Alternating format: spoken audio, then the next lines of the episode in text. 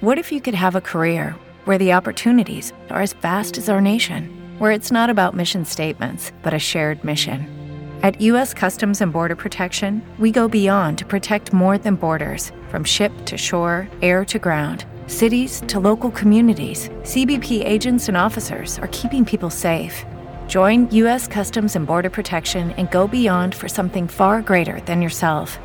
Learn more at cbp.gov/careers. Hey guys, it is Ryan. I'm not sure if you know this about me, but I'm a bit of a fun fanatic when I can. I like to work, but I like fun too. It's a thing. And now the truth is out there. I can tell you about my favorite place to have fun. Chumba Casino. They have hundreds of social casino style games to choose from with new games released each week. You can play for free anytime, anywhere and each day brings a new chance to collect daily bonuses. So join me in the fun. Sign up now at ChumbaCasino.com. No purchase necessary. VGW. Void were prohibited by law. See terms and conditions. 18 plus. Agora na Band News FM, o É da Coisa, com Reinaldo Azevedo, Bob Furuia e Alexandre Bentivolio.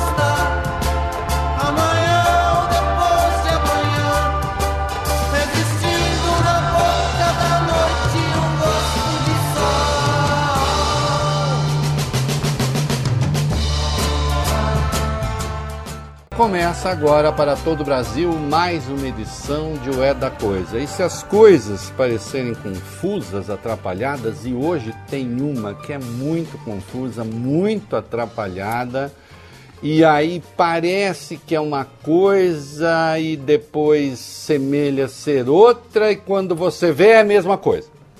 Eita! Então a gente tem que explicar Eita. direitinho. Que é Eita! isso? Eita! Né? Isso. É, finge ser aquilo que deveras é. Hum?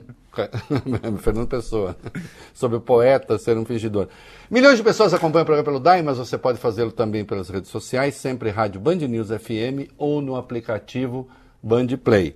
Boa noite, Vale Bene, boa noite, Bob Furruia. Boa noite. Boa noite. E nós começamos com Nada Será Como Antes. Milton Nascimento, Ronaldo Bastos, do disco Clube da Esquina, que é Clube da Esquina, que é, enfim, um clássico, considerado por muitos o melhor disco da história da MPB, um álbum duplo, como se dizia quando eu era criança.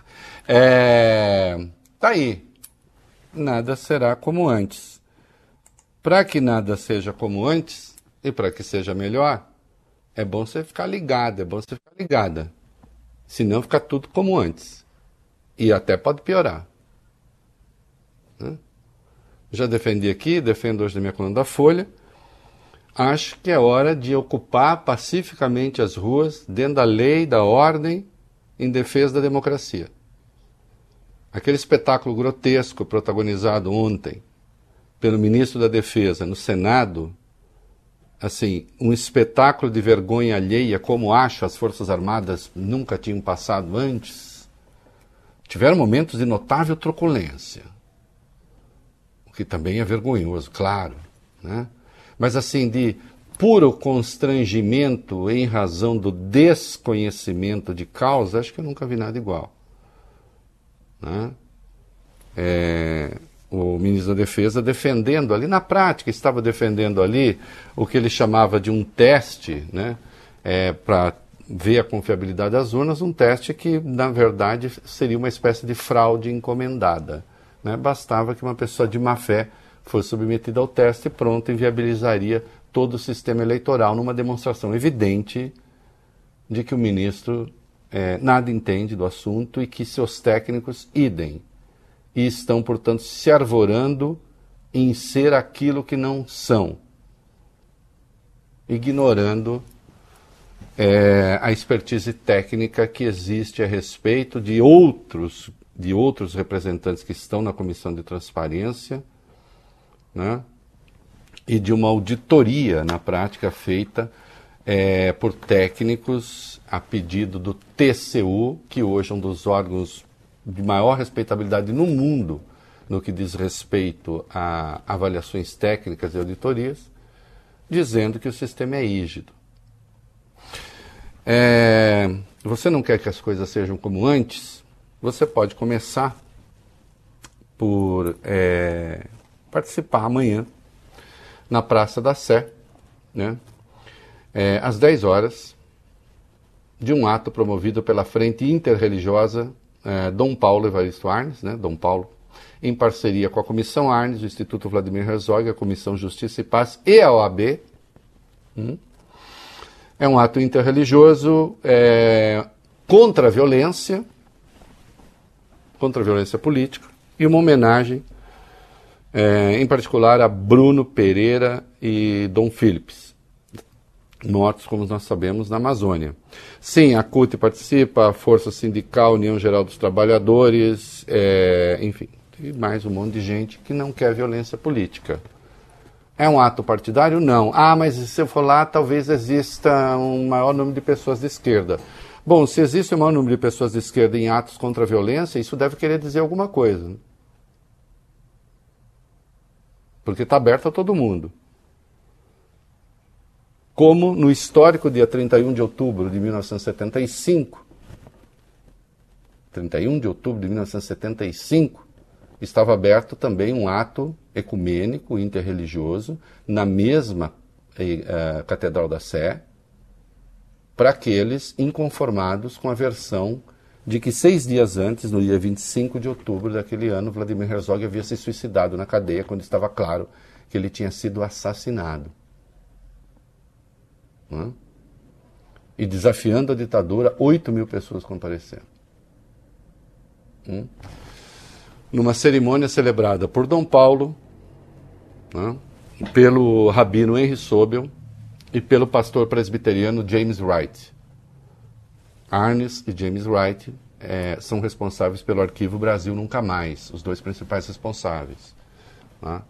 James Wright, que teve uma atuação fundamental num tempo em que pastor, ele era um pastor presbiteriano, usava a Bíblia para se opor à violência e não para justificar a ação de pistoleiros e o armamentismo.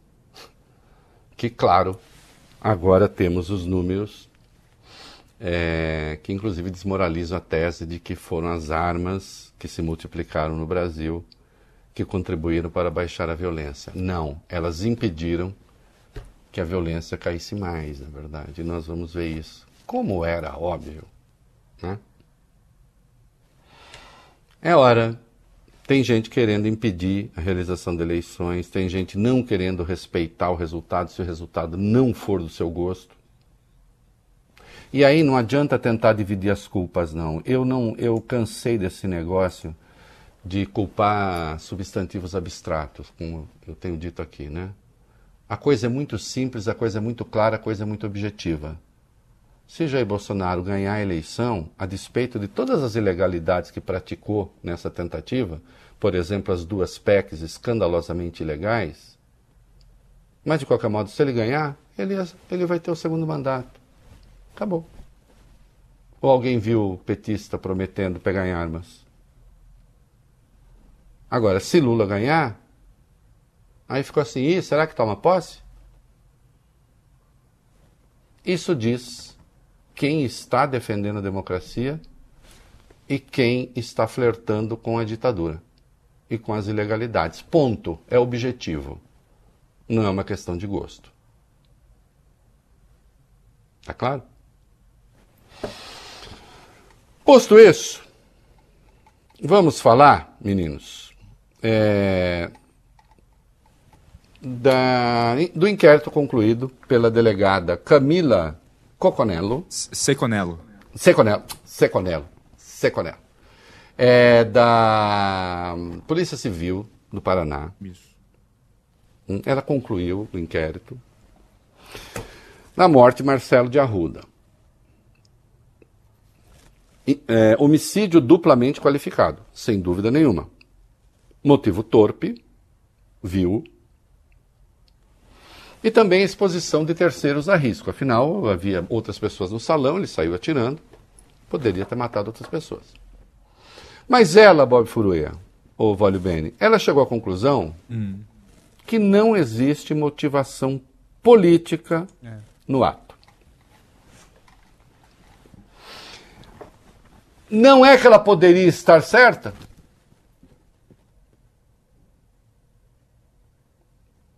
Só que ela está errada?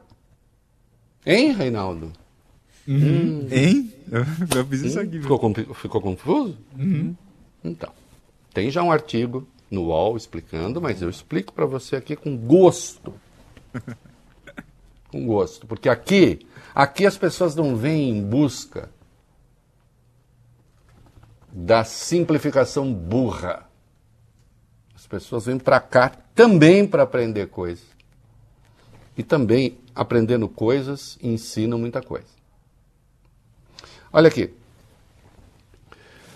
Quando o Adélio deu uma facada no Bolsonaro, o Ministério Público o denunciou com base na então Lei de Segurança Nacional, que existia ainda. Hum? Artigo 20, parágrafo único. Artigo 20. Devastar, saquear, extorquir, roubar, sequestrar, manter em cárcere privado, incendiar, depredar, provocar explosão, praticar. ah, E ele não fez nada disso. Praticar atentado pessoal, opa. Ou atos de terrorismo por inconformismo político. E aí então o Ministério Público disse: é um atentado pessoal por inconformismo político. Ele atentou contra o Bolsonaro porque ele não gostava lá das teses do Bolsonaro, segundo é, o Ministério Público Federal. Hum.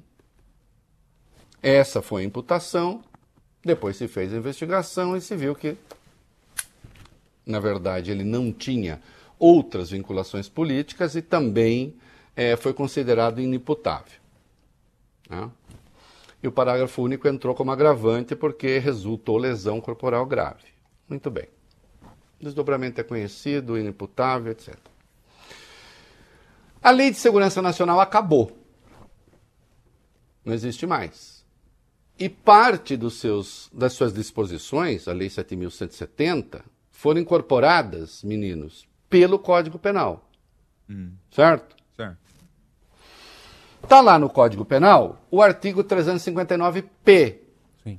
Bob Furruia Volio Bene. Presta atenção aqui. O que é que ele diz?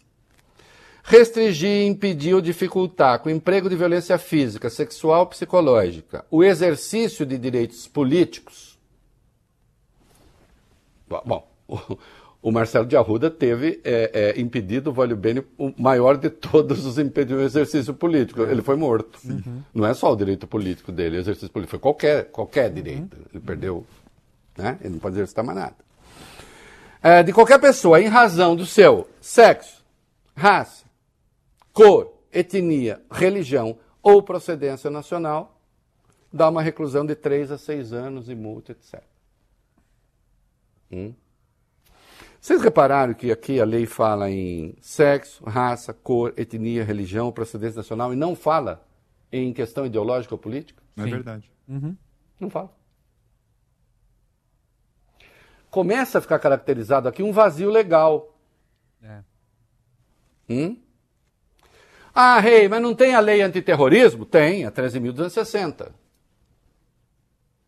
A lei 13.260, no artigo 2 diz: O terrorismo consiste na prática por um ou mais indivíduos dos atos previstos neste artigo por razões de xenofobia, discriminação ou preconceito de raça, cor, etnia e religião, quando cometidos com a finalidade de praticar terror, etc. Vocês repararam, de novo, a questão ideológica não está aqui. Não tem. Não. Aliás, a lei é tão estupidamente redigida, Bob Furu, eu lembro que eu peguei muito no pé disso e falava, ai, como o Reinaldo é de direita. Não. Modéstia à parte, o tio Rei é dedicado. Então, voglio bene, ao caracterizar o crime, não se fala em questão política. Não. Mas esta lei traz o excludente de licitude no parágrafo 2 E o excludente de licitude trata da questão política. O disposto nesse artigo não se aplica à conduta individual coletiva de pessoas em manifestações políticas, movimentos. Perceberam a barbaridade? Sim. Na imputação, no tipo penal, não aparece a questão política. Na exclusão de licitude aparece. Esta lei é uma porcaria. Como está. Hum? E o pior é que quem pediu isso foram as esquerdas. Porque tem esquerdista que acha que direitista não pode fazer porcaria por razão política. Descobriu que sim. Aliás, tem esquerdista que achava que extrema-direita era o PSDB. Hoje o Alckmin está junto com o Lula e descobriu que extrema-direita não era o PSDB. Então, por aqui também não daria para enquadrar o Guaranho na lei antiterrorismo.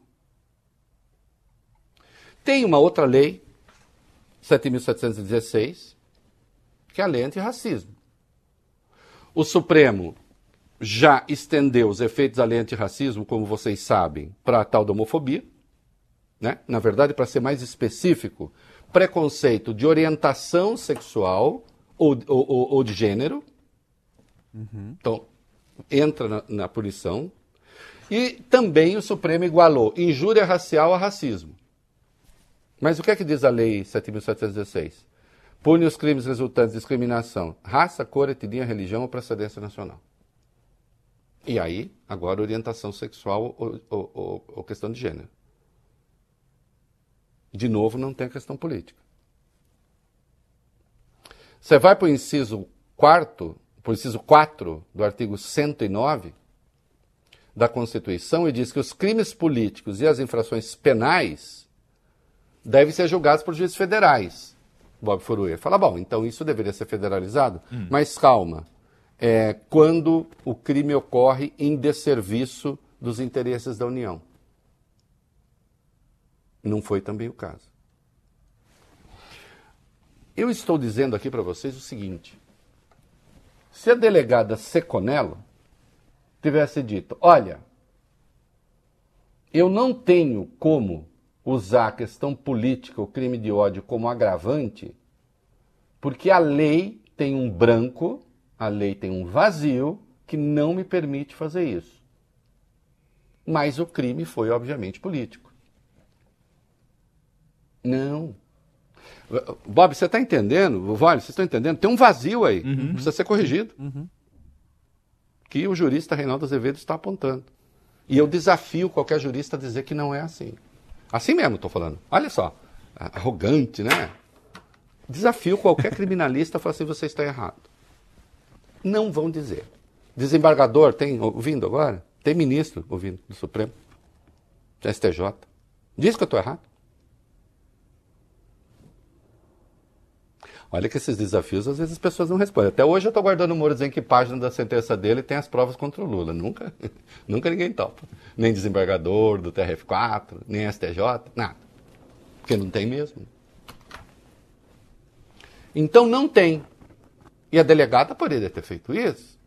Ah, mas a delegada resolveu ser criativa, Bob Furuia. Então ela poderia ter ficado na lei. E até ter dito, olha aqui, com esses agravantes, ele já pode pegar a pena máxima. Hello, it is Ryan, and we could all use an extra bright spot in our day, couldn't we? Just to make up for things like sitting in traffic, doing the dishes, counting your steps, you know, all the mundane stuff. That is why I'm such a big fan of Chumba Casino. Chumba Casino has all your favorite social casino style games that you can play for free anytime, anywhere with daily bonuses. That should brighten your day a little. Actually, a lot. So sign up now at chumbacasino.com. That's chumbacasino.com. No purchase necessary. Group. Void were prohibited by law. See terms and conditions. 18 plus. Hello, it is Ryan, and I was on a flight the other day playing one of my favorite social spin slot games on chumbacasino.com. I looked over at the person sitting next to me, and you know what they were doing? They were also playing Chumba Casino. Coincidence? I think not. Everybody's loving having fun with it. Chumba Casino is home to hundreds of casino style games that you can play for free anytime, anywhere, even at 30,000 feet. So sign up now at chumbacasino.com to claim your free welcome bonus. That's chumbacasino.com and live the Chumba life. No purchase necessary. VGW Group. Void were prohibited by law. See terms and conditions. 18 plus. Mas ela disse o seguinte: para você enquadrar num crime político, na lei de crimes contra o Estado Democrático de Direito, você tem alguns requisitos, como impedir ou dificultar uma pessoa de exercer seus direitos políticos. Então é complicado a gente dizer que foi motivado ou que esse homicídio ocorreu porque o autor queria impedir o exercício dos direitos eh, políticos daquela vítima. Não! A senhora nem conhece a lei, é, com a devida vênia, hein? Olha, todo respeito. Não, ele queria impedir, sim. Ô, senhora, senhora, se houvesse um- uma fotinho do Jair Bolsonaro no bolo, em vez da foto do Lula, ele teria entrado, comido um pedaço de bolo e tomado uma cerveja. Como estava lá a foto do Lula, ele entrou e matou. A senhora entendeu? O, Marce- o- o Marcelo morreu porque lá estava a foto do Lula e tinha a sigla o PT lá no bolo da festa. Se fosse a cara do Bolsonaro, ele estaria vivo. Isto caracteriza a motivação política. Quem não tem a motivação política como agravante é a lei. A senhora aponta a falha da lei. É impressionante a senhora falar isso. Bom, o Guaranho tirou do Marcelo o principal de todos os direitos, o direito à vida, minha senhora. Hum? Não leu Machado de Assis, né? Isaú e Jacó. Momento cultural. A morte é um estado de sítio permanente. Só não leu, né? Ai, Reinaldo Azevedo agora quer saber se delegado leu Machado de Assis. Primeiro, que eu conheço o delegado. Tem um primo delegado que leu todo Machado de Assis. Mas não exijo isso de delegados. Agora exijo que conheça a lei, aí sim. Mas a senhora vai adiante, a senhora não, não se conformou em ser apenas delegada com a devida vênia e resolveu também ser psicóloga. A gente analisa que quando. Presta atenção, Bob, vale bem, presta atenção. A gente analisa que quando ele chegou ao local, ele não tinha essa intenção de efetuar os disparos. Opa! Não? Não tinha? Quem disse? É, foi alguma sessão em que a senhora conversou com almas do outro mundo? Com todo respeito. Tem gente que acredita, ok? É muito difícil analisar os autos com as provas que nós temos e dizer que o autor foi até lá, voltou, porque queria caçar os direitos políticos ou atentar contra os direitos políticos daquela pessoa. Não! Não, ele não. Evidentemente ele não entrou aqui, ah, eu vou aqui agora querer caçar os seus direitos políticos. Olha, atenção, eu vou explodir uma bomba, eu, terrorista, vou explodir uma bomba para quê? Para caçar direitos políticos. Não, senhora. Ninguém faz isso para caçar direitos políticos. A motivação foi obviamente política. A cassação do direito político, aliás, é uma consequência. Ele teve, querida, é, de novo Machado, ele teve a pior de, de todas as cessações, que foi a cessação do direito de viver. Que parte a senhora não entendeu? Hein? E aí. É, Parece muitas vezes mais uma coisa que acabou virando pessoal entre duas pessoas que discutiram a tese do Bolsonaro. A senhora faltou, esqueceu de falar que tomaram umas pingas. Senhora, se tivesse lá um bolo verde e amarelo com a cara do Bolsonaro, a senhora acha que o Marcelo de Arruda estaria morto ou vivo agora? É, não envergonhe a categoria. E o pior é que a senhora poderia, se conhecesse a lei, ter dito a coisa certa. De fato, a legislação que temos tem um buraco. Tem um vazio. Aí sim. Agora, a senhora fazer esse tipo de exercício, dizer essas barbaridades, aí não, né?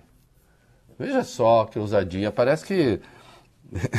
Adoro o Paraná, já fiz coisas maravilhosas lá, temos uma audiência fabulosa lá. Agora, tem gente aí, meus queridos paranaenses, seja na área penal, seja na polícia, que parece que quer inventar a roda quadrada. Né? Lamentável isso aqui. Lamentável. E olhe que eu lhe dei o caminho que a senhora poderia ter seguido para fazer a coisa certa. Sabe o que a senhora está conseguindo com essa fala? A senhora está querendo descaracterizar a premeditação. Aí sim. E isso corresponde a tentar, queira a senhora ou não, ajudar um criminoso. Porque se há coisa que se pode dizer sobre esse crime é que ele foi premeditado. Chegou, se desentendeu, disse que voltaria, foi deixar a mulher e o filho em casa, voltou e já saiu atirando.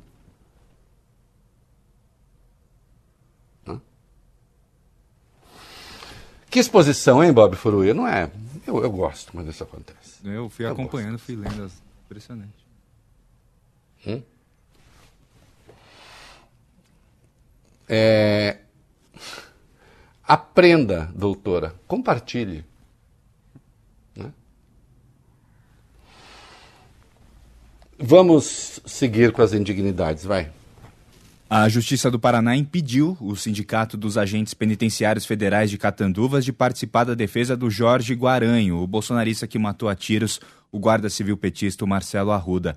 É isso, Reinaldo. O sindicato queria atuar junto com os advogados do assassino e aí deram esse aval para o movimento do sindicato. Só que o juiz Gustavo Germano Arguello, ele barrou. Diz que o processo não tem relação com a profissão do Guaranho. Ele trabalha assim como agente penitenciário, mas não estava no exercício de suas funções quando invadiu a festa de aniversário e atirou contra a vítima, enfim, matou. O Ministério Público e a defesa do Marcelo Arruda já haviam se manifestado contra a participação do sindicato nesse caso. Ah, olha, eu acho que esse sindicato que deveria ser investigado agora pelo Ministério Público. E como auxiliar da defesa? Por quê? Está entre as atribuições de Guaranho matar pessoas? Ou interromper uma festa de aniversário que estava sendo realizada ali naquele ambiente segundo as regras do jogo, segundo a lei? Vocês vão defender agora todo mundo que comete crime e seja afiliado ao sindicato, vocês vão entrar em defesa? É isso? Ou nesse caso, vale porque afinal de contas o morto era um petista. Qual é a questão? Qualquer membro, qualquer filiado ao sindicato que matar alguém de forma dolosa, premeditada, e vocês vão querer ser auxiliares da defesa? Hã? É isso? Isso é uma vergonha, isso é um lixo. Agora sim eu quero saber. É por causa da condição da vítima? O Ministério Público do Paraná não vai se interessar por isso? Acho que deve. A simples intenção de querer entrar como auxiliar da defesa do Guaranho uh, pode estar a indicar intolerância né? política. Ah, mas você mesmo disse que não há crime de intolerância política. Não, mas aí nós temos outras maneiras de saber como é que o sindicato é, mobiliza seus recursos em defesa de, daqueles que cometem crimes de intolerância.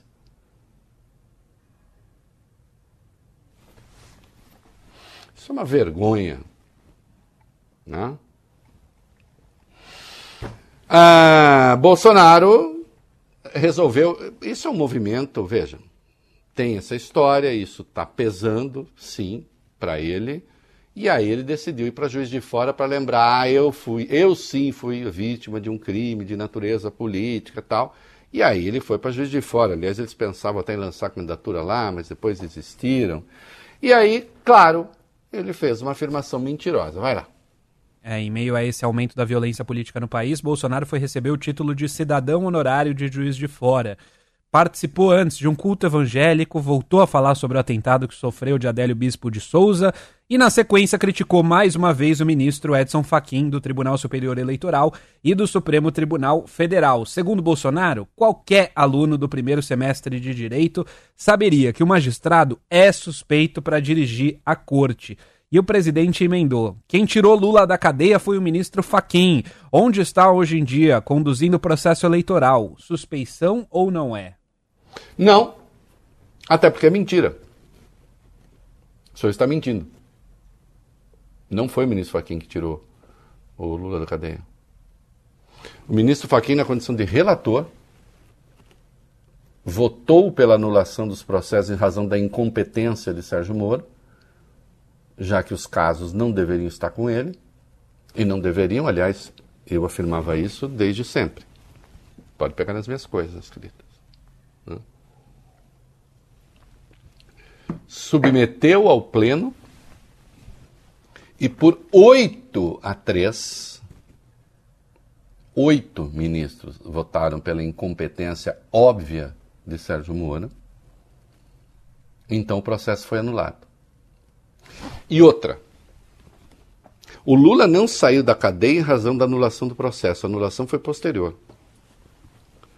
O Lula saiu da cadeia em razão da votação da, a, das ações de, constitucional, de declaração de constitucionalidade, no caso, do, da, duas delas, do artigo 283 do Código de Processo Penal,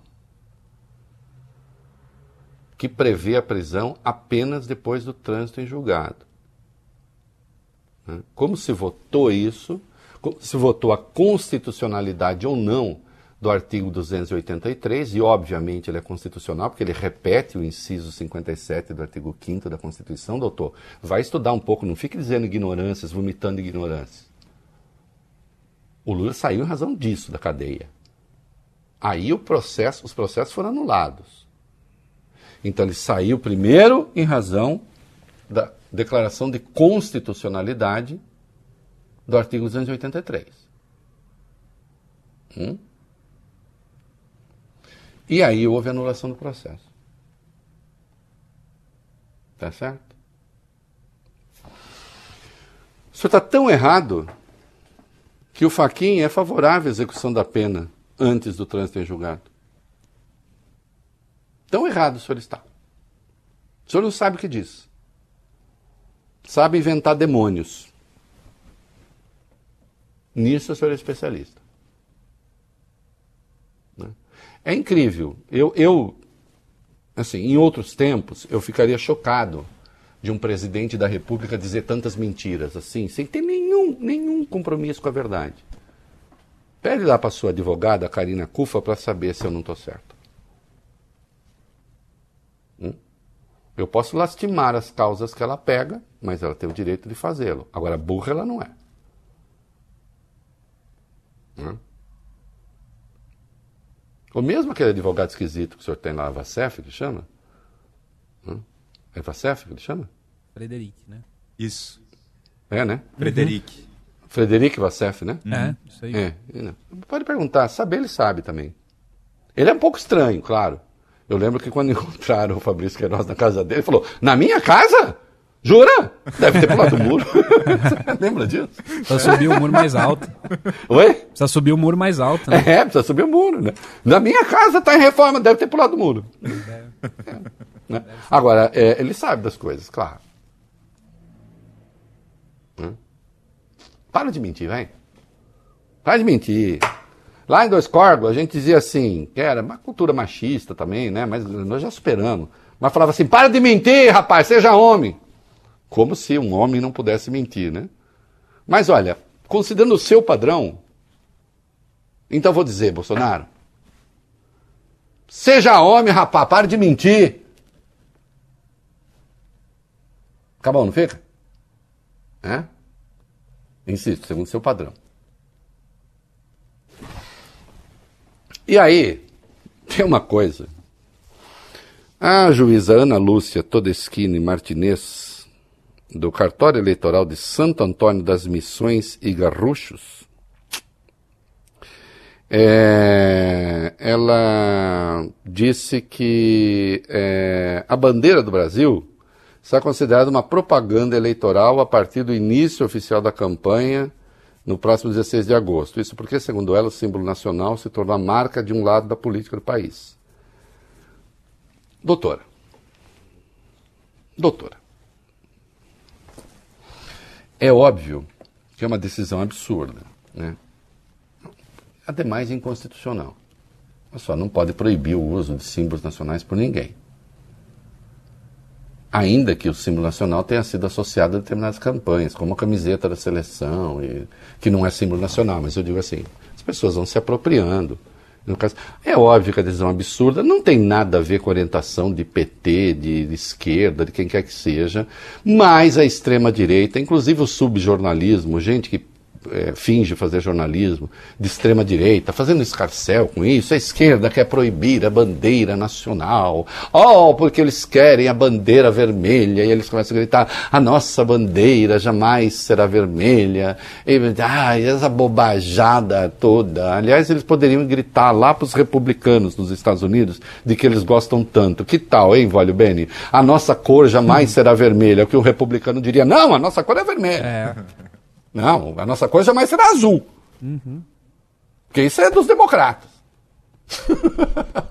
a nossa cor é vermelha. Para de falar zerda. Agora, a decisão da juíza é absurda. Claro, inconstitucional. Não faz menor sentido. Vê lá agora se alguém resolve criar uma ideologia o, Bob Furuia, que só usa camisa de bolinha. Entendeu? É, pode, por que não? É para fazer essa cala. Pode. Entendeu? Usa camisa de bolinha. Aí não pode mais alguém usar camisa de bolinha, porque vai estar fazendo campanha eleitoral, pró Reinaldo Azevedo. Para quem está acompanhando só pelo rádio, eu estou com uma camisa de bolinhas. Muito elegante, muito chique. É... E aí, o que, que tem de motocicleta? O que, que é? Que... ah, vai, vai, vai É, lá, mais, fala. mais Bolsonaro em Juiz de Fora, né? Participou de outros dois eventos, um deles uma motociata pela manhã, depois vi- visitou a Santa Casa da cidade, onde ele foi operado, né? Depois da facada. Bolsonaro voltou a sugerir, a insinuar que o Adélio Bispo teria agido por ordem de um terceiro, né? Por- na- nas teorias da conspiração bolsonaristas, por ordem da esquerda. Só que a própria Polícia Federal já descartou essa possibilidade e não foi uma vez, não. For- foram vezes que a Polícia Federal disse. Duas vezes, pelo Isso. menos, e tem uma terceira investigação em curso. Em curso, exato. Não, isso daí é assim, vamos torturar a investigação até ela confessar o que eu quero. De tortura essa gente entende, pelo menos é fã, né? Não podendo torturar pessoas, vamos torturar o inquérito. Judy was boring. Hello. Then Judy discovered ChumbaCasino.com. It's my little escape. Now Judy's the life of the party. Oh, baby, Mama's bringing home the bacon. Whoa, take it easy, Judy. The Chumba life is for everybody. So go to ChumbaCasino.com and play over 100 casino style games. Join today and play for free for your chance to redeem some serious prizes. ChumbaCasino.com. No purchase necessary. Void where prohibited by law. 18 plus terms and conditions apply. See website for details. Até que ele confesse. Não, foi motivação política, sim e tal. Aliás, o Adélio sabia, naquele dia, inclusive, que o Bolsonaro ia ficar andando na rua, no pescoço das pessoas e tal. Falou: oba, vou lá. Foi tão planejado que só aconteceu porque também o Bolsonaro estava no vucu-vucu. Não, não estou culpando o Bolsonaro. O culpado é o Adélio. Agora, que era uma irresponsabilidade o candidato estar exposto daquele jeito, obviamente era. E essas exposições são irresponsáveis. É? Isso é uma tolice. Hum. Ah, hum, vamos seguir. Vai. O Tribunal de Justiça do Rio de Janeiro aceitou a denúncia apresentada pelo Ministério Público contra o suspeito de ter arremess- arremessado uma espécie de bomba caseira no evento do PT na Cinelândia, no Rio de Janeiro, na semana retrasada, o André Stefano Dimitriu Alves de Brito. Com essa decisão, tomada pelo juiz Tiago Fernandes de Barros, da 16ª Vara Criminal, André passa a ser réu no processo que investiga o crime de explosão e, caso seja condenado, a pena pode variar entre 6 e 3 e 6 anos de prisão. O magistrado também determinou a quebra do sigilo telefônico do acusado. O objetivo é investigar como a ação criminosa foi planejada e se outras pessoas participaram desse ato. Tá certo. Tá certo. Né? Aqui é um caso, né? É, é intolerância política. É intolerância política. O Código Penal precisa ser repensado. Hum? É, e a PF está dizendo que precisa de mais segurança para os candidatos. Tá, tá, tá ruim a coisa, vai. É isso, ela acionou forças estaduais para reforçar os cuidados com a segurança dos presidenciáveis, né? Segundo informa a Folha, o jornal Folha de São Paulo, a direção do órgão orientou as 27 superintendências regionais a fazerem contato com as respectivas secretarias de segurança dos estados, né? A PF, lembrando, é diretamente responsável pela proteção dos candidatos à presidência, a exceção é o presidente Jair Bolsonaro, que fica sob os cuidados do GSI. Isso, é, e parece que, bom, infelizmente há uma possibilidade de essa ser a campanha mais violenta ou com mais ameaças desde a redemocratização.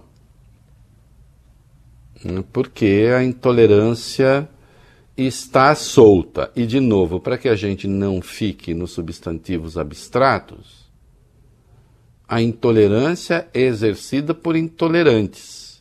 Intolerantes são pessoas. São pessoas que obedecem à orientação de outras pessoas. E aí é preciso ver, desde sempre, quais são os valores que emanam do poder. A cada vez que Bolsonaro diz que estão tentando lhe tirar a eleição, com fraude, que inexiste, que houve fraude nas eleições de 2014, 2018, mentira. A cada vez que ele diz isso, ele está, obviamente, incentivando a intolerância. Ou não? Quer dizer, ah, estão nos roubando. O que, que a gente faz com essa gente? Aí alguns malucos dizem, eu sei o que fazer. A propósito, existe é, é, algo a respeito. Vai lá, tá com a Rosa Weber, mandou para a PGR. Hum. Sim, a ministra do Supremo Tribunal Federal enviou então para a Procuradoria-Geral da República uma notícia crime apresentada pela oposição contra o presidente Jair Bolsonaro por ele incitar a violência. Esse movimento da magistrada é praxe, é costumeiro enviar assim sem analisar para a PGR, já que os ministros sempre ouvem a Procuradoria antes de tomar uma decisão. A notícia crime foi protocolada no Supremo na última segunda-feira. O relator original é o ministro Dias Toffoli, mas como ele está de férias, quem deu continuidade ao processo é a vice-presidente da corte, ministra Rosa Weber. A partir da semana que vem, ela sai de férias e quem assume o plantão é o presidente Luiz Fux. Olha, eu não tenho dúvida disso, né? Mas também não tenho dúvida de que a PGR vai dizer não, né? Os parlamentares que entraram com essa notícia crime dizem as recentes lives presidenciais, as manifestações e redes sociais do representado, que é o Bolsonaro, sempre vieram recheadas de ameaças às instituições e à rigidez do processo eleitoral, além de servirem de estímulo e incentivo de forma direta e ou subliminar às práticas violentas de ódio e intolerância contra brasileiros que professam pensamentos e ideologias diferentes o que resultou, como dito, no repugnante assassinato em Foz do Iguaçu e que está a alimentar país afora ameaças e intimidações contra milhares de brasileiros. Isto é absolutamente verdade. Não me venham com essa história, ah, existe um clima. Que clima? Que clima? Tá frio, que é um clima detestável, mas é outra coisa. É mesmo. Hoje até que esquentou um pouco. Né? Esses Ainda dias, tá ótimo. Né? É. Né? Não, clima, clima pode matar de frio e de calor, mas de, de outra maneira. Clima não atira. Clima não. não. São pessoas que fazem isso. Olha, e não é que mais armas resultem em mais mortes? Quem diria, hein? Quem diria? Nossa, tô tão surpreso, gente. Hã? Hum? Vamos lá. Lembrando que o presidente Jair Bolsonaro já disse que o governo dele não estimula a violência, né? E um dos argumentos usados é de que caiu o número de homicídios aqui no país. A gente trouxe aqui no programa já esses números. Isso, e ele atribui as armas. Isso. Ele atribui as armas. É, segundo Bolsonaro, de armas. é isso. Ele, ele atribuiu isso ao aumento dos CACs, né? Os colecionadores, atiradores esportivos e caçadores. Só que, Reinaldo, se a gente se debruçar sobre os números realmente, eles derrubam esse argumento do presidente. Dados do próprio Ministério da Saúde apontam que, na contramão da queda do- dos homicídios no país, cresceu 24% o número de assassinatos por revólveres, pistolas e garruchas. Os- Bob, atenção. Caiu o número total de homicídios. Boa notícia. Sinal de que determinadas políticas públicas estão melhorando. Também houve uma trégua na guerra entre os partidos do crime na cadeia. né? Houve quedas importantes em alguns estados em razão, insisto, de políticas públicas. Mas cresceu o número de mortes por armas de fogo. E não é um crescimento pequeno. 24%. Siga agora. 24%, exatamente. A queda das mortes não está diretamente relacionada à maior quantidade de armas. O portal UOL ouviu alguns especialistas, eles afirmaram, Reinaldo, que os dados reforçam a tese de que a queda no número de homicídios no país poderia ser ainda maior caso o Brasil não tivesse adotado essa política armamentista dos últimos anos. A diretora executiva, uma dessas pessoas ouvidas pelo UOL, do Instituto Sou da Paz, a Carolina Ricardo, ela alerta ainda para uma alta dos casos de briga que terminam em morte. Segundo ela, abre aspas, o que estamos vendo é um indício de que as armas são usadas até em desavenças em que o dito cidadão de bem, ele aperta o gatilho porque perdeu a cabeça. Claro, mas isso é muito comum. Isso é muito comum. O sujeito vai pro churras. Entendeu? Lá vou eu. vou eu. Ah, por que, que eu não, não arrumo alguns adversários? Vai. O sujeito pega, põe aquela camisa polo dentro da bermuda com cinto, barrigão. Mocassim? É, aí você, inclusive, você, você adivinha o umbigo, a área do umbigo, porque a camisa está bem apertada, Aham. né? Você adivinha ali a área do umbigo, põe a camisa, né? Põe um mocassim sem meia, que é claro, mocassim sem meia. Um chulé do, da- do capeta, entendeu? É... Começa a beber cerveja ruim, que- meio quente. A carne também está meio ali. Começa aquela discussão, entendeu? E aí, uma desavença, né? descobre que tem um primo petista, pega a carrucha e mata o primo. Ou esquerdista, ou viado, ou sei lá o quê. Na linguagem né, que eles empregam. E mata. Briga de trânsito. Encosta no carro. Tá armado? O outro vem. Coisa típica. Coisa. Olha, vocês querem ver? É assim, dá- bate, não tá armado? Não. Aí um pode ir pra cima do outro, o outro eventualmente fica com medo de apanhar, pega, vai embora e, e vai procurar seus direitos, procura a polícia, arruma um advogado, enfim. Que é uma situação muito típica, que inclusive fica com cara de legítima defesa. Ah, sai, o outro é grandão, e porra, vou apanhar, vou lá, pego a arma e meto a bala na cara dele, pronto. Quem mandou me ameaçar? É assim que as coisas se resolvem? No Japão, onde foi morto esse primeiro-ministro, dez, dez eventos com armas de fogo em um ano. Dez no ano passado. Só um resultou em morte. A tese é injustificável. Infelizmente. Hum? E não confundir, como sempre, posse com porte de arma, que são coisas diferentes. Embora eu me oponha a ambas. Posição minha. Minha.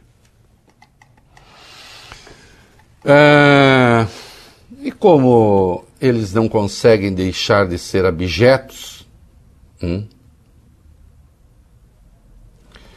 É, não, nem, nem, não vou deixar isso para. Vamos, vamos, estou pulando aqui. O é, que, que o MP está dizendo sobre o anestesista? Aquele. Hum. O Ministério Público do Rio de Janeiro apresentou hoje à Justiça uma denúncia contra o médico Giovanni Quintela Bezerra, que foi preso depois de estuprar uma grávida enquanto estava anestesiada para o trabalho de parto, e ele foi denunciado pelo crime de estupro de vulnerável. Além da condenação, o MP pediu também uma indenização para a vítima no valor não inferior a 10 salários mínimos. Lembrando que a Polícia Civil segue investigando esse caso, ele pode ter feito a mesma coisa com outras 40 mulheres. Giovanni Quintela Bezerra era sócio de uma clínica de ginecologia junto com o pai no Rio de Janeiro. Inacreditável, né? E aí, de novo, a procuradora bolsonarista Daniela Osista Tamea Danelon, tá vendo, senhora, como prisão preventiva desse rapaz não precisa violar a Constituição para ser garantida? É só estudar o artigo 312 do Código de Processo Penal. Não custa, né? Hum. Olha aqui. Hoje nos jornais tem lá o Bin, o, o Bin Laden, o Biden. Tem lá o Biden dando um soquinho de mão junto com o Bin Salman. Aquele que ele uhum. prometeu, que ele deu, é, vamos levar para as cortes internacionais. Ele não pode picar as pessoas, que coisa feia. Picar as pessoas na Turquia, jogarem ácido. Não, que coisa feia. Sou contra. Hoje está lá dando soquinho, né? Porque uhum. precisa do petróleo da Arábia Saudita, precisa da Arábia Saudita para ver, botar o Irã um pouco sob controle, né? E aí já vamos direto aí para o pedido que a Arábia Saudita fez para o Brasil, porque nós vamos trazer esse príncipe para cá. Uhum. Ora, né? Se ele pode dar soquinho com o Biden, ele pode vir visitar o nosso mestre aqui. Vai lá, o que, que a Arábia Saudita pediu? Pediu formalmente ao Itamaraty, ao nosso Ministério das Relações Exteriores, que garanta a imunidade absoluta de chefe de Estado ao príncipe herdeiro né, da Arábia Saudita, Mohammed bin Salman, durante uma possível viagem dele aqui ao Brasil, convite que já foi feito pelo presidente Jair Bolsonaro. todos os efeitos, Bob, ele não é o chefe de Estado. Exato, uhum. não é. Entendeu? Ele é o ministro ele tá da com Defesa. um tio lá que está é. trelelé, uhum. e aí ele tomou o poder. E eliminou todos os primos, tá? Todos os primos já tá até primo morto, primo exilado, primo é, é o bicho é o bicho tem tem gente picada em ácido. Uhum. Hum, continue. É. E por que esse pedido formal para reconhecê-lo como chefe de Estado? Porque a imunidade do chefe de Estado prevê que líderes não sejam processados ou atingidos por qualquer ação policial ou judicial nos países que eles estão indo, né? Os países que estão recebendo esses líderes. Como você disse, ele não é oficialmente chefe de Estado, né? Ele é o ministro da Defesa. E lembrando quem é o Bin Salman, ele é acusado de ter ordenado o assassinato do jornalista Jamal Khashoggi, colaborador do Washington Post, isso em 2018. Khashoggi que foi assassinado, esquartejado dentro do consulado saudita em Istambul, na Turquia.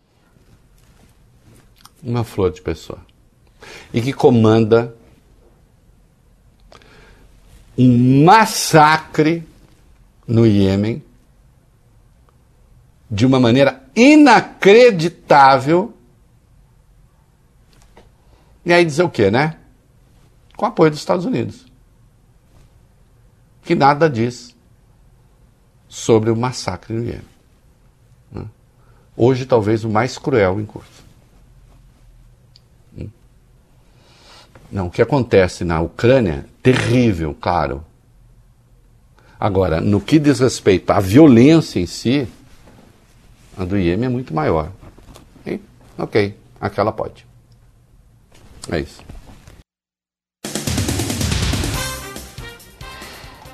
Hum, vamos começar pelo. Ei, Tarcísio. Ei, quatro minutos, vale bem, né? Fazemos por três. Quatro. Ou você negocia por Quer três? Vamos três? fazer uma negocinha. Quer três? É isso, vamos fazer três. Vamos, fazer então vamos. Vai, vamos O pré-candidato do Republicanos ao governo de São Paulo, Tarcísio de Freitas, comparou os críticos do governo Bolsonaro a pessoas com Alzheimer. A declaração foi ontem durante a entrevista em um evento em São Carlos, no interior do estado. Indagado sobre a redução de investimento em infraestrutura, ele era ministro da Infraestrutura, Tarcísio respondeu o seguinte: para quem fala que a gente investiu pouco no estado de São Paulo, vamos lembrar? Tem pessoal desmemoriado que tem Alzheimer, precisa tomar um remedinho. A gente botou 15 bilhões de reais para ajudar o estado de São Paulo na pandemia. Quem critica o governo federal por não ter colocado dinheiro em São Paulo está usando de má fé e não está trabalhando com a verdade. Essa declaração caiu muito mal e o ex-ministro de Bolsonaro foi criticado nas redes sociais em resposta ao jornal Folha de São Paulo. Ele pediu desculpa às pessoas que tenham se sentido ofendidas pelo que ele disse. É a velha máxima, né? Olha, se eu ofendi alguém, desculpa, né? Se a pessoa se sentiu ofendida? É, é óbvio que bom, a velha história, né? Você usar doença para isso, nunca é uma coisa boa. Agora eu acho engraçado que trata o investimento ou trata os recursos enviados para São Paulo como se fosse uma concessão. E mais como se fosse dinheiro privado deles. Né? Seria preciso saber, né, Tarcísio, quanto dinheiro São Paulo gerou para a União. É muito estranho, né, que ele venha querer ser governador de São Paulo. Sem nem saber onde fica Sapopemba Dois Córregos, né? Sem nunca ter tomado sorvete na Ponto Chique, né, Bob Furuia? Sem nunca ter fugido do unhudo, porque é, tem algumas coisas que fazem as pessoas serem paulistas ou não. né? É, ele venha, mas ele não se coloca do ponto de vista de um paulista. Veja que ele se coloca aqui do ponto de vista do governo federal. A posição dele, ela é hostil, na verdade, ao Estado que ele quer governar e, a, e aqueles que ele pretende governar. Fi- é, mais um pouco, diz assim, esses paulistas aí ficam falando essas coisas. Mas você quer ser governador dos paulistas aqui? Sem nem ter comido o pastel da Dona Maria, cara. Né? Daqui a pouco você faz o quê? Vai fazer uma foto do lanche de mortadela no Mercadão Municipal. Aí resolve. Boa ideia. Aí resolve. Pergunta quantas vezes o Bob foi comer já isso. Nenhuma. A esmagadora maioria das pessoas que eu conheço nunca foi. Não, mas a, a, a Janja Moro fala assim: nah, vou lá, Isso vou é dar uma coisa de de paulista. paulista, é. Né? Vou dar uma de paulista agora. Vou dar uma de paulista, meu, né? Só faltou imitar a nossa fala, né? Ô Tarcísio! Ô Tarcísio! Fala porta, que eu quero ver. Ou então porta. Hum? Não fala, né? Eita. De São Paulo não conhece nem o trinco das portas. Porta. É isso aí. E isso é Monteiro Lobato. É isso. Você está ouvindo na Band News FM o É da Coisa. Ah, vamos. o Paulo Sérgio Nogueira tá ruim de agenda, ele tá, tá, tá, tá com a vida aborrecida. É. Que, é, os milicos brasileiros, como eles não têm guerra para lutar, É. graças a Deus. Ainda também. bem. É, eu, Tá nossa bem. senhora. Não, cara. não tô querendo. Não, pelo amor de Deus. Não quer. Mas como eles não têm guerra para lutar, vale bem, a vida começa a ficar meio aborrecida. Ah, ficar jogando dominó, ficar jogando gamão, né? É, ficar trocando mensagem do zap, trocar porcaria do zap. Ai, olha, vamos trocar teoria conspiratória do zap, vamos. Ah, olha o que me mandaram Aquele aqui. textão encaminhado, Você sabia, né? É. tal, você sabia que não sei o que, tal, que a China está comprando o Brasil. É, é, é, mesmo? todo mundo vai ter que falar chinês. Entendeu? Vou avisar lá todo Então, mundo. assim, fica lá aqueles tiozão trocando mensagem de zap. Hum? É, vendo um jeito de conservar ali um benefício, uma aposentadoria, não sei o quê. Né? Falando mal de pobre, muitas vezes. Né? Dizendo que brasileiro só gosta de se reproduzir, de viver no bem bom. E não estuda. Muito mais também. Né? Aí fica lá, sem fazer nada. Né? Aí fala assim: ah, vamos tomar o poder? Vamos tomar o poder. É, boa ideia. Vamos fazer o seguinte: vamos, vamos, deixar, va- vamos chamar o general para ele participar e ter uma vida social mais ativa. Né? Para trazer fora daquele ambiente militar também. Ter uma vida mais divertida. Né? Hum, vai. TSE, Reinaldo, o Tribunal Superior Eleitoral emitiu um comunicado ontem à noite informando que a versão mais recente da urna eletrônica, a UE 2020-2020, ela será submetida a testes de segurança, testes que serão conduzidos pela Escola Politécnica da USP entre julho e agosto. E será algo muito parecido com o que a Corte já fez em maio, quando realizou o chamado TPS, né, o Teste Público de Segurança, isso com várias entidades, né, governo, Forças Armadas e também entidades da sociedade civil. O novo teste com modelo novo foi um dos tais pedidos feitos pelos militares, um dos ofícios enviados ao ministro Faquim do TSE. Mas vale destacar o seguinte, Reinaldo. A Corte Eleitoral não fez isso para atender às Forças Armadas. Esse procedimento, esse teste, já estava agendado anteriormente. Faz parte de um processo que vem sendo feito em todas as eleições e que sempre deu certo. Tanto que nunca prosperou nenhuma denúncia de suposta fraude. Olha, é muito vergonhoso, né? Aquilo que aconteceu, insisto, agora falando sério, aconteceu ontem no Senado, porque o ministro da Defesa mal sabia do que estava falando e seu assessor idem. Primeiro, no que o teste havia, no que o teste tinha de razoável já é feito. Agora, se a sugestão dele fosse levada a sério, você exporia a eleição a um picareta que decidisse votar de um jeito aqui e no teste de outro modo. E dizendo, você está vendo, não falei que não serve, que não funciona. É muito vergonhoso isso. Agora estou falando sério, é vergonhoso para o alto comando. Não, olha, falando sério, os militares brasileiros têm gente preparada sim, com competência intelectual sim. Já conversei com muitos, aliás. Aliás, tem excelente relação com um deles, que depois virou golpista. Aí eu com golpista não quero falar. Não falo com golpista, Bob Furui. Eu não. não. Quer me prender? Por que, eu vou falar com ele? Ei, hein, vale bem. Eu vou falando com o cara, de repente eu viro as costas para pegar um esteja preso, pronto. Ah, e fora da lei, porque ele não pode me prender, né? Aí teria que ser golpe. Ah, não quero falar com golpista. Hum? Então, não, temos pessoas de altíssima competência. Agora, cada um na sua área. Né? Participar de um processo de fiscalização, eu já disse, não é exercer tutela. Né? Número recorde de eleitores? Hum. Isso, o número de eleitores aptos a votar bateu recorde no Brasil. São 156 milhões e 400 mil pessoas, segundo o balanço divulgado hoje pelo Tribunal Superior Eleitoral, isso representa 9 milhões e 100 mil eleitores a mais do que em 2018, uma alta de 6,2%. Mais da metade, um pouco mais, 52% são mulheres. Entre os jovens de 16 e 17 anos, houve aquela campanha, né, aqueles que não eram obrigados a votar para tirar o título, o eleitorado subiu 51% em relação à última votação, destaque também para o público acima de 70 anos de idade, número de eleitores nessa faixa cresceu 23% na comparação com 2018. Só observar é, que qualquer pessoa que se eleja presidente da República precisa tomar muito cuidado no Brasil, porque na prática não se elege. A, veja, a maioria dos que votam elege.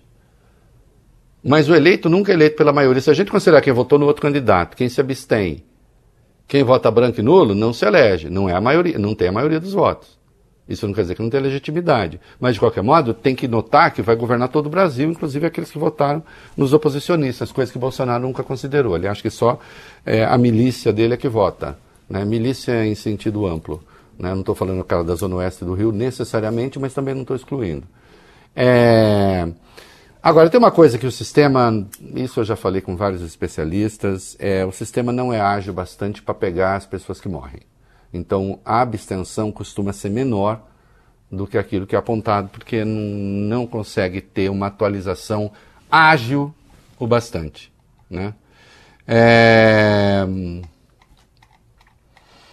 E o Bolsonaro foi fazer proselitismo político lá na da PEC. Foi fazer, ah, vamos fazer proselitismo político, vamos. Ei, que bonito, vai. É, a gente citou ontem rapidinho aqui, né? O Congresso Nacional promulgou ontem a PEC Ai que medo do Lula e o Bolsonaro discursou, foi até o evento, discursou, discurso eleitoral, disse que o governo dele trabalhou pela proposta pensando nas mulheres de todo o Brasil.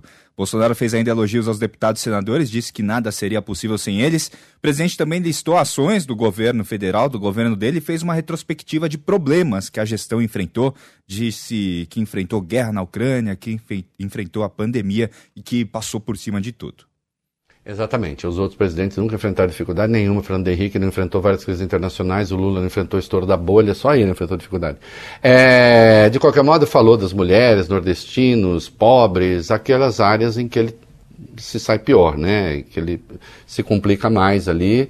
É, e enfim, fez um discurso eleitoral.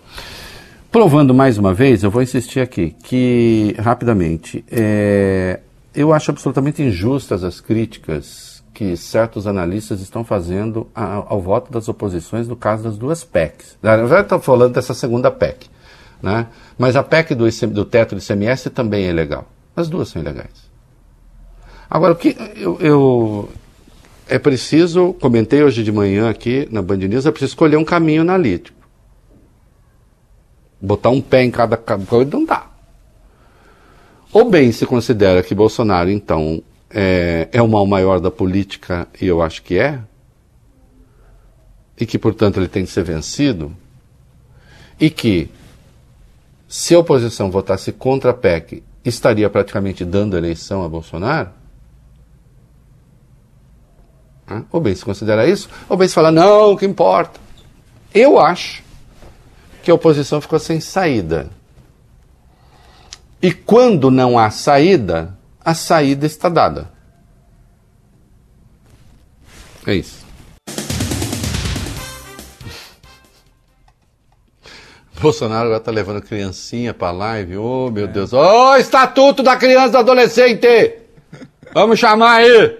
Anto, ô, ô, que, que, que esculhambação é essa? Vai lá, molecada. É, Além da PEC eleitoral e da proposta que reduziu o ICMS, o governo também tenta diminuir o preço dos combustíveis, intervindo na Petrobras, que é algo que eles juraram de pé junto que não fariam. Segundo conselheiros, menos de três semanas de assumir a presidência da estatal, Caio Paes de Andrade vem sendo já pressionado. O governo afirma que o preço do barril do petróleo Brent caiu abaixo dos 100 dólares, o que é verdade. Por outro lado, e isso eles não dizem, a cotação do dólar vem aumentando, o que também influencia no preço da gasolina, por exemplo. De acordo com especialistas, o preço da nossa gasolina hoje é de uns 30 centavos a mais na comparação com o exterior. A Petrobras, no entanto, espera alguns dias para decidir se aumenta ou reduz o valor, espera uma estabilização do cenário. E se não fizesse isso, o preço mudaria praticamente todos os dias, de um dia para o outro já teria alteração. É, o que seria difícil, inclusive, até para os estados aí no cálculo de ICMS, porque mesmo que você faça a média, mas você tem que alterar o dado, né, para fazer a nova média. Enfim, é uma esculhambação, né? E, e, e aí o Bolsonaro, aliás, já disse que ele demitirá. Aliás, quantos minutos vale bem agora? Dois. Dois. Que ele demitirá quantos presidentes ele precisar demitir. Não tem mais esse negócio. Né? Nós estamos vivendo, e isso é muito grave, nós estamos vivendo num vazio legal. O Bolsonaro está inaugurando isso é, no período pré-eleitoral. Atenção, nunca aconteceu desde a redemocratização. Quando eu falo desde a redemocratização, Bob, Vólio Bene, por razão óbvia, porque ditadura é ditadura. Ditadura faz o que dá na venetária. É. Pacote de abril, eu quero fechar o Congresso. Pronto, fechei. É. Quem é que faz a legalidade da ditadura? A ditadura. Agora não, num regime de Estado de Direito, é o Estado de Direito. Que eles mandaram pro vinagre. O Bolsonaro, junto e tendo ali, tirando Lira Rex como o comandante da coisa toda. Né? Que hoje, a rigor, manda mais do que Jair Bolsonaro. Só não tem o mesmo carisma. Meu Deus do céu. Eu falando de Bolsonaro, Lira e carisma, tudo na mesma frase. Ixi. Veja, vale bem como a vida pode ser miserável. É... Antes que a gente fale um pouquinho da Itália, um beijo para Dona Maria Campos e sua filha Marina Campos, ambas de Belo Horizonte, dedicando este programa às duas que nos acompanham sempre, né, que estão agora em companhia de um grande amigo meu. Beijo, Maria. Beijo, Marina. Estamos juntos. É, E a crise na Itália, hein? Tem crise política lá. Presidente do país, o Sérgio Mattarella, né? Ele, ó, se negou ontem a aceitar a renúncia do primeiro-ministro Mário Draghi. Ele quer entregar o cargo por quê? Ele, depois que o partido anti- antissistema, né, o Movimento Cinco Estrelas, não apoiou um projeto do governo, um projeto que incluía medidas para ajudar famílias, empresas contra a inflação, e também falava sobre a construção de um incinerador de lixo para Roma, para o chamado M5, né, esse partido antissistema. Esse incinera- incinerador é caro, poluente, ineficiente e ultrapassado. E o Draghi disse que sem a unidade e o apoio de todos os partidos, ele não continuaria no cargo. Se isso acontecer mesmo, a Itália terá de antecipar as eleições legislativas. O que foi engraçado é que ele renunciou e o presidente falou não aceito. Me lembrou um pouco uma constituição que tem a Bolívia, que era proibido renunciar. Já falei dela aqui. É, a Itália entrou em crise com a Operação Mãos Limpas, nunca mais saiu. Está entre os países mais ricos do mundo, mas é uma crise formidável, uma em cima da outra. Não vai dar tempo hoje, mas falarei segunda-feira sobre um presente que eu ganhei da Natália Ramos e do Alain Ramos. Ó, eu deixo só aqui, é um mistério que na segunda-feira se lá, revelará. Sei que nada será como antes da abertura. E essa música também fala de amanhãs que cantam. Beijo, tchau. Amanhã será um lindo dia da mais louca alegria que se possa imaginar. Amanhã redobrada a força pra cima que não cessa há de vingar amanhã. Mas nenhum mistério acima do ilusório. O astro rei vai brilhar. Amanhã a luminosidade alheia a qualquer vontade há de imperar, há de imperar.